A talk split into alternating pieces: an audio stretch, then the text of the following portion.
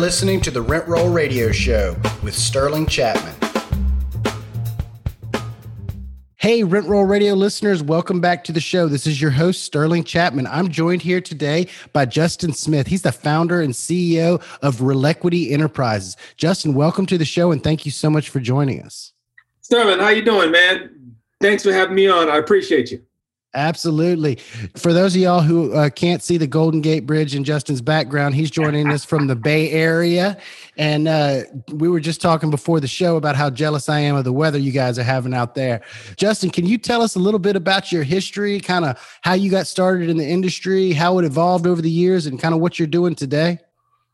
Yeah, no, appreciate that. You, you know, Sterling, you know, I don't want to say I'm one of those fairy tale stories, but I will say that I, I started off pretty young wanting to be into the whole real estate development and, and, construction world that I'm in.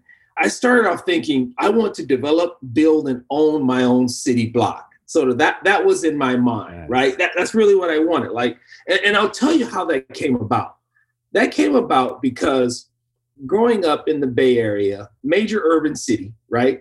And so there's mm-hmm. always kind of some some action, you know, some development going on, some building going on, and that type of thing, right?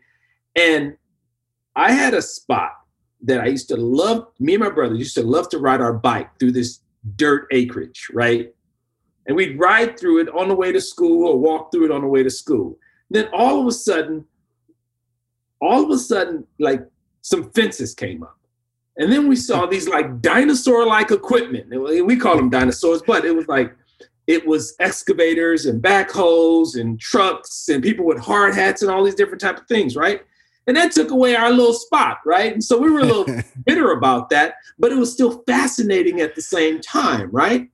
So lo and behold, what they built was a set of Victorian homes, just like they took this whole area. It was great because it, it really kind of invigorated the neighborhood. It changed the face of things. Yes, it took our dirt bike spot, but but it was definitely transformative, right? And that got me like really thinking, like, oh wow, you can take a city block and you can do that. You can actually take a what I call my dirt patch and turn that into a city block. So that really got my juices flowing and really got me into this whole lifelong journey of developing, building, owning a city block. Awesome. So, what was your first step on the journey? You know, once your interest was sparked, how did you start pursuing it? Well, you know, a number of different ways, you know, whether that was working the summers with my uncles, you know, kind of doing residential repairs and I, and I was probably the gopher, you know, and I, you know, mixed concrete and pushed a wheelbarrow and stuff like that. Or, you know, it was also fueled by drafting classes, you know, taking those early on, like in high school and that type of thing. And later on, you know, sort of encouraged, you know, I, I looked at, you know, going to university in architecture and construction management. So that passion just kind of i just kind of continued to fuel it through the various different types of either education or, or work programs or just you know just kind of being in that space was kind of exciting and, and, a, and a great thing for me. Did you have any mentorship type of relationships growing up going through that? I just i think of you know a lot of the folks that i talked to that have been and and I wasn't as lucky or blessed enough to have been involved in this as you know from a very young age. I, I started in my 30s, so when I talk to people that have been doing it from from the beginning, there's usually somebody in their life, an uncle or their dad was in it, or somebody that kind of like nudged them in the direction. You know, that's a that's kind of a broad statement. I want to go build city blocks. Well, like how do you know at 15 what your next step is to get towards building city blocks? You know, I, I think the the genesis for it, and this might sound a little crazy, but the genesis for it was my uncle was a deep sea welder. And so he was one of the welders on the Bay Bridge. And so if, if, you ever think of like old cartoons and you see the person that's going underwater with the big tank and they kind of sure. open the little screen right here and you see the little hmm. round Paris uh, screen or whatever, and it's this round like, you know, contraption. Well, at my grandmother's house, he used to have one of his. And we used to walk by it every day. And I was constantly fascinated by the fact that, you know, You know, I thought it was like, you know, living history. My uncle was was actually a deep sea welder on the Bay Bridge, right? And that was the helmet that he used, you know, to go underwater. And then I had another uncle that actually did the renovations and things like that. So so just kind of getting that family experience of somebody just actually doing these great things and, and, and, things that you know you could actually i mean you could drive over that bridge every day right sure. uh, and just knowing you know he was sort of a part of that history just kind of fueled my drive to take it to that next level and do something special so once you got through the education assuming you're through you know we're all continuing our education but mm-hmm. what was your first kind of like action step, your your first big project in in the development construction space? From a construction perspective, my my first big project was probably the Oakland Federal Building Project, which is a two two tower project right in downtown Oakland, and that was on the construction management side. But then personally on my own side, you know, I also decided, okay, well, you can, you know, you work work with, you know, large firms doing these larger construction. Well, how do you do it on your own? So I went out and started buying single family homes um, and things okay. like that. And sort of taking that knowledge of, okay, well, you can, you know, work on a team constructing these large structures, but can you lay tile? You know, can you fix a, can you fix a furnace? Can you manage your own units and, and that type of thing? So that really got me into this mode of of managing, you know, the smaller units, multi units, uh, single family houses, and things like that. So the, it was kind of a multi pronged approach where I knew, okay, well, you know, you can do the big, larger construction things, but can you also do the smaller things as well? Right. And I've met several people that can't. I hope he never hears this. But so my dad has a background in construction management, and uh-huh. he is he has been the vice president of a big huge company and managed these you know big multi-million dollar projects but you know i've asked him to like oversee a rehab of a single family house yeah and it's it's a completely different world you know it, it is one of the hard disconnects for him i found was the type of construction folks you're dealing with, the caliber of the contractors, you know, on his multi-million dollar projects that he was managing for that company, you know, those were like rock solid guys. They were there where they said they were gonna. They completed the projects when they said they were gonna on a scheduled budget. With uh with these guys I had working on these rehabbing these houses, they'd show up about once every three days, two hours late, and, yep. and just pulling his hair out. Yep, they basically show up when they want to show up. But I think the transfer that that's very important, whether you're doing the large projects or where you're doing the small projects, is really three things. And I take this into any of my acquisition of multifamily because I'm doing the multifamily acquisitions, you know, 100 plus units, or whether it's the development of projects, or whether it's building 300 units or so. You got to really understand what your scope, your budget, and schedule is for that undertaking, right? And all three are not going to dominate. And that's important to know. You may have a project that has a very tight timeline, like it has to be done in two months. Well, that, that means something else has to give.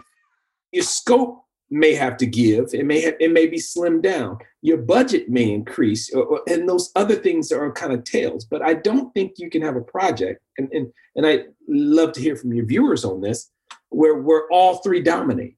So so something has to down Maybe, maybe it's budget. Maybe your budget's tight. Budget. I have experienced that exact phenomenon the way you described it. And I can think of like every project I've worked on, and there's always a lead. There's always either timing's the most important, budget's the most important, or scope is the most important. And the other two just kind of gotta like mold to fit into whatever that that lead yep role is. And you know, I can identify in my mind projects that fit all three buckets where you know, one of them the time was the most important, one of them mm-hmm. the budget was the most important and one of mm-hmm. them was the scope. It just had to end up right. So, I can definitely agree with that statement. And I've never heard that concept said out loud before, so I'm glad mm-hmm. to hear you shine light yeah. on it. Yeah, and I think that that's really important because you know, for example, I've been fortunate enough over the last 5 years to build over 1,300 units of student housing and multifamily housing in four different states, right? And primarily, schedule is usually what's the biggest driver. right? Because if you have a project, particularly student housing, that's going to end, let's say June 1, well, you have to end June 1 because the students are going to come in and move in August 1, right? And so if you're not ready June 1 for them to move in August 1, lost a whole what? year. you missed a whole year. So yeah. your asset management, investment management, leasing, and then operations, and all those guys are all geared up, and then you miss the mark, and they're they're screaming at you, right? Sure. Um, I could probably do a whole show on, on how to get student housing up and running in time through the pre-development, entitlement, construction, asset management, you know, that whole process. But again, getting back to what you asked, those those three things in, in anybody that's doing any type of project, whether you have the, you know, one truck bandit that's just doing your fences and your and cutting your yards, or whether you're, you know, doing a 14 story tower you do need to understand those three facets scope budget and schedule and how that's going to affect you know the outcome of your of your job so you mentioned you've developed a, a, good bit of student housing, and then you also mentioned acquiring hundred plus unit apartment complexes. Mm-hmm. What is your focus? Is some of that something you've done for maybe another company you you work for? Kind of break that down a little bit for us. Well, the focus at this point, and I'm glad you mentioned that because I've actually been thinking about this build versus buy, right? And it's very market specific. Mm-hmm. So you go into certain markets and, and you might be able to buy a particular property for, let's say, 75K, $75,000 a door. You know, and there, and there, are mm-hmm. some markets that are still out there that's like that, some a little bit less. But then you have to think about well, how much renovation do you have to do that to bring that value up? You know, from 75K a door, you know, to you know, in five years' time to you want to get to, you know, if you're buying at a five cap, you want to you want to get to maybe a 5.5 cap or something else. How do you bring that value up, right? And at 75k a door, there may be a lot of work there. Let's say you you you build it. Maybe building it, it might be at 120, 130 thousand dollars a door, right? So you as a developer, you as an investor, really need to understand which route you want to be in. And myself, I'm looking at having built that product, I'm actually looking now at the acquisition. So now I'm looking in various select cities that fit a particular mode, that fit a particular cash on cash return uh, for my investors, a particular IRR, particular earnings multiple, and an amount that makes sense. So I'm looking at acquisitions of, you know, the 100 plus units and, and, and so on. Would you say that the material cost over the last year has has helped drive that decision for you? And do you have any comments on? It seems that material has has skyrocketed since the beginning of 2020. That's for sure. That's another one of those factors that you have to take into consideration with the build versus buy sort of analysis, right? So if you're already set on, oh, I'm going to move forward and build, you do need to understand what the risks are. So as you start to, let's say you got a, a $35 million project, you know, how long will that $35 million hold? You know, what type of contract do you have with either a general contractor or maybe you're multi-priming it and have multiple subcontractors? And what risk do you have with materials? For example, let's say you have a framer a mechanical contractor, electrical, and a plumbing. Well, for that framer, what if the cost of lumber goes up, right? That's slowly starting to happen. If you look at the cost of lumber just in the last 12 months, it's rose a lot. And then for your mechanical contractors, you know, the cost of materials, are those materials going up, whether it's your HVAC systems and things like that, or uh, your plumbing finishes? Is the cost of finishes coming out of, are they coming from overseas? and is there a risk there? So, so those are things that you really have to look into um, as it relates to doing those development projects. Is material cost increases. Another area of risk is is labor cost increase. You know, you, you hear a lot kind of in the news about you know minimum wages changing and things like that. Sure. Well, how will that affect you over the life of your particular project? Let's say you have a 12 month project and, and there's some changes there. Do you have that locked in? So that's another factor that you do have to think about as it relates to these long-term development projects or even the renovation projects too. So I've got a question because I do like you'd mentioned the traditional syndications where we just buy and renovate apartment complexes. Mm-hmm. And mm-hmm. I, I had somebody come over yesterday and pitch a development project to me. and they wanted my help raising capital for it. And and in my mind, and I've never done that. I have zero experience with development, but in in my mind, it seemed riskier because with the projects we buy, they're cash flow in day one, so it's like a mm-hmm. performing mm-hmm. asset. You know, yeah. I feel like that could like kind of waver a lot more storms. With a development project, you're not cash flowing for a good period of time, um, which to me would appear more risky. I've, I've also heard that they're obviously a much higher payoff when they do come through. So, yeah. can you give us a little breakdown of like the risk and the returns on a development project versus a traditional, you know, value add syndication on a multifamily? Yeah, so so you you've heard of the the risk versus return sort of analogy, right? So the more the risk, you know, the higher return. So a construction you know, a multifamily construction project, let's say you're building, you know, 100, 100 units or so, right? So there's going to be a lot of risks with that. And it depends on when you get in the deal. That's another important piece, right? But nevertheless, let's say it's 100, 100 units that you're building, it's going to be a higher cost. You're right, you're going to have probably zero cash flows for at least, you know, zero 18 months, depending on that but your return overall should be higher for that project because there's a lot more risk versus going out and buying 100 units your return might be a little bit lower and it goes with the risk. Is it the product's already built.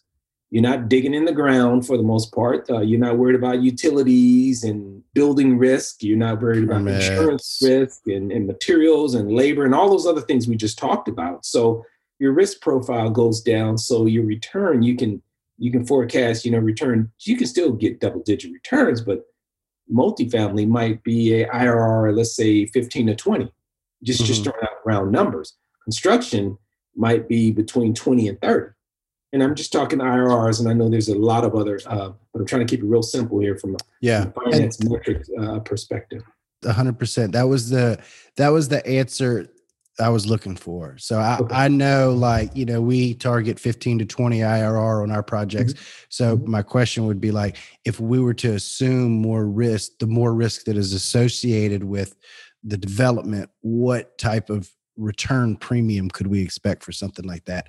And I think your answer is, you know, it goes up to 30%. Definitely. And there are other pieces that you, you can, you can fold into that, but I, I'd say sort of roughly, I'd say it fits in that, in that ballpark. Awesome. So, what exactly are you out there looking for today? You mentioned you have certain targets, certain markets.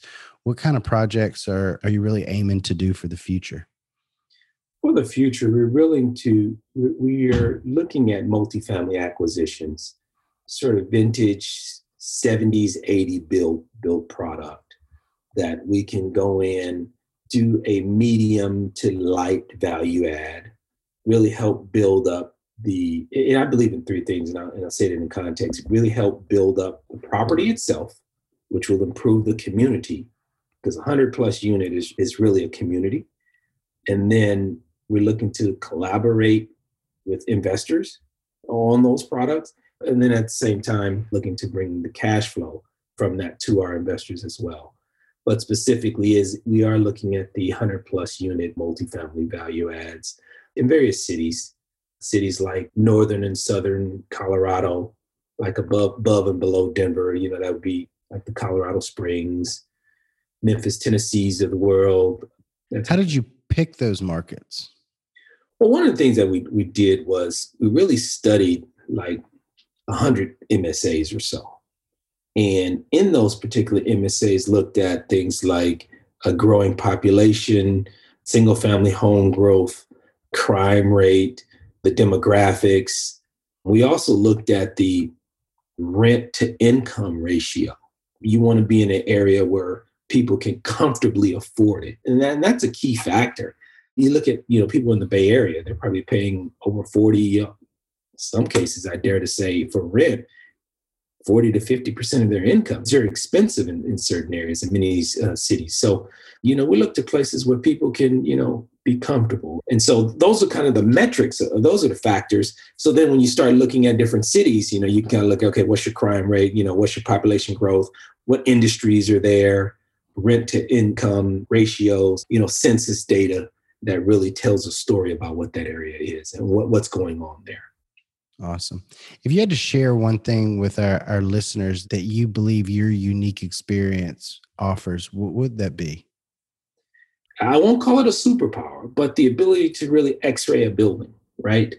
And to look at a structure and be able to understand how it was built, maybe not know when it was built, but also gauge what issues might come along with that, right? So when you're going out doing these acquisitions, really kind of having in my head a checklist of the renovations that are required based on that structure, based on where it is. Awesome. Real quick, I want to hop to our radio round to help our listeners get to know you a little bit better. Just three quick questions. First one is what's your favorite book? You know, I'd say my, my favorite book is a book that, you know, I had, not, I don't know if I got it from, from school or, or whatever. It's, it's by A.D. Kessler. Um, it's called A Fortune at Your Feet. And it's about how you can get rich, stay rich, and enjoy being rich with creative real estate. And it was just an interesting book. And there's a whole lot of different things in it that that talks about uh, different concepts of no money down or, or buying property here or different property and buying strategies. It's an old book, but I find that I refer back to it quite often. Awesome. I haven't heard of that. I'm going to have to check it out. What's your favorite quote? My favorite quote is Know your lane, know your game, and act accordingly. Awesome. And that that's a Justin Smith original, correct? that that's an that's an original. I'll stick Tra- with that. Trademarked and copyrighted. Yep, exactly. What is your favorite thing to do outside of work? You know, I like um, walking and hiking the hills. You know, I'm fortunate and blessed enough that the Bay Area has tons of places where you can just kind of get out and walk. I get jealous every time I interview somebody from California and ask this question because they just go on and on about all the wonderful outdoor activities that you can enjoy in the California hills. I mean, you know, I mean, you really have to take advantage. You know, you know whether you're, you're in the California hills or, or whether you're in the flat lands of the areas that, that you're part of. You just you know have to enjoy it. I had the fortune, I had the opportunity to you know do a building project in Boise, Idaho, and during a certain part of the year, everyone would float the river, right? And so yeah. I missed that. I didn't get that opportunity, but I did, you know, rent a bike and just kind of ride around the area so really, wherever you are, you know, if you have that opportunity to get out and smell the ocean, smell the hills, smell the water, or walk the land, you know, it's just a great opportunity to do so wherever you are. Absolutely. So, how can our listeners find out more about you, get to know you, find out about the projects you're working on, or keep in touch? Yeah, no, that's great. Great question. Through my website, it's relequity.com, and that's R E L equity dot com is probably the best way. I got a couple of uh, ways to reach me there. Uh, by email, info at relequity.com is also a good way to uh, reach me. And then I think I even have a, a phone number there that they can uh, reach me at on, on, that site as well. Awesome. Well, Justin, thank you so much for joining us. I, I, really enjoyed our talk. I really enjoyed getting to learn a little bit more about construction. We very rarely have guests with uh, as ample construction experience as you. So it was definitely an educational show. Glad we got to meet you and look forward to keeping up with you on the rest of your journey. All right, Sterling, I appreciate you. Thank you to uh, you and all your Rent Roll Radio listeners. So feel free. If folks got questions, you know, they can hit you up or they can call me up or whatever, but let's keep this thing going. Awesome. Thanks for tuning in to the Rent Roll Radio Show brought to you by Crestworth Capital. We hope you enjoyed the show, and if you did, please hit the subscribe button and leave us a rating and review. You can also visit us at crestworthcapital.com or rentrollradio.com or follow us on Facebook at Rentroll Radio or at Crestworth Capital. If you would like to reach us, feel free to shoot us an email at info at rentrollradio.com or sterling at crestworthcapital.com. We hope you come back next week to join us on some more of our journey. Until then, happy investing.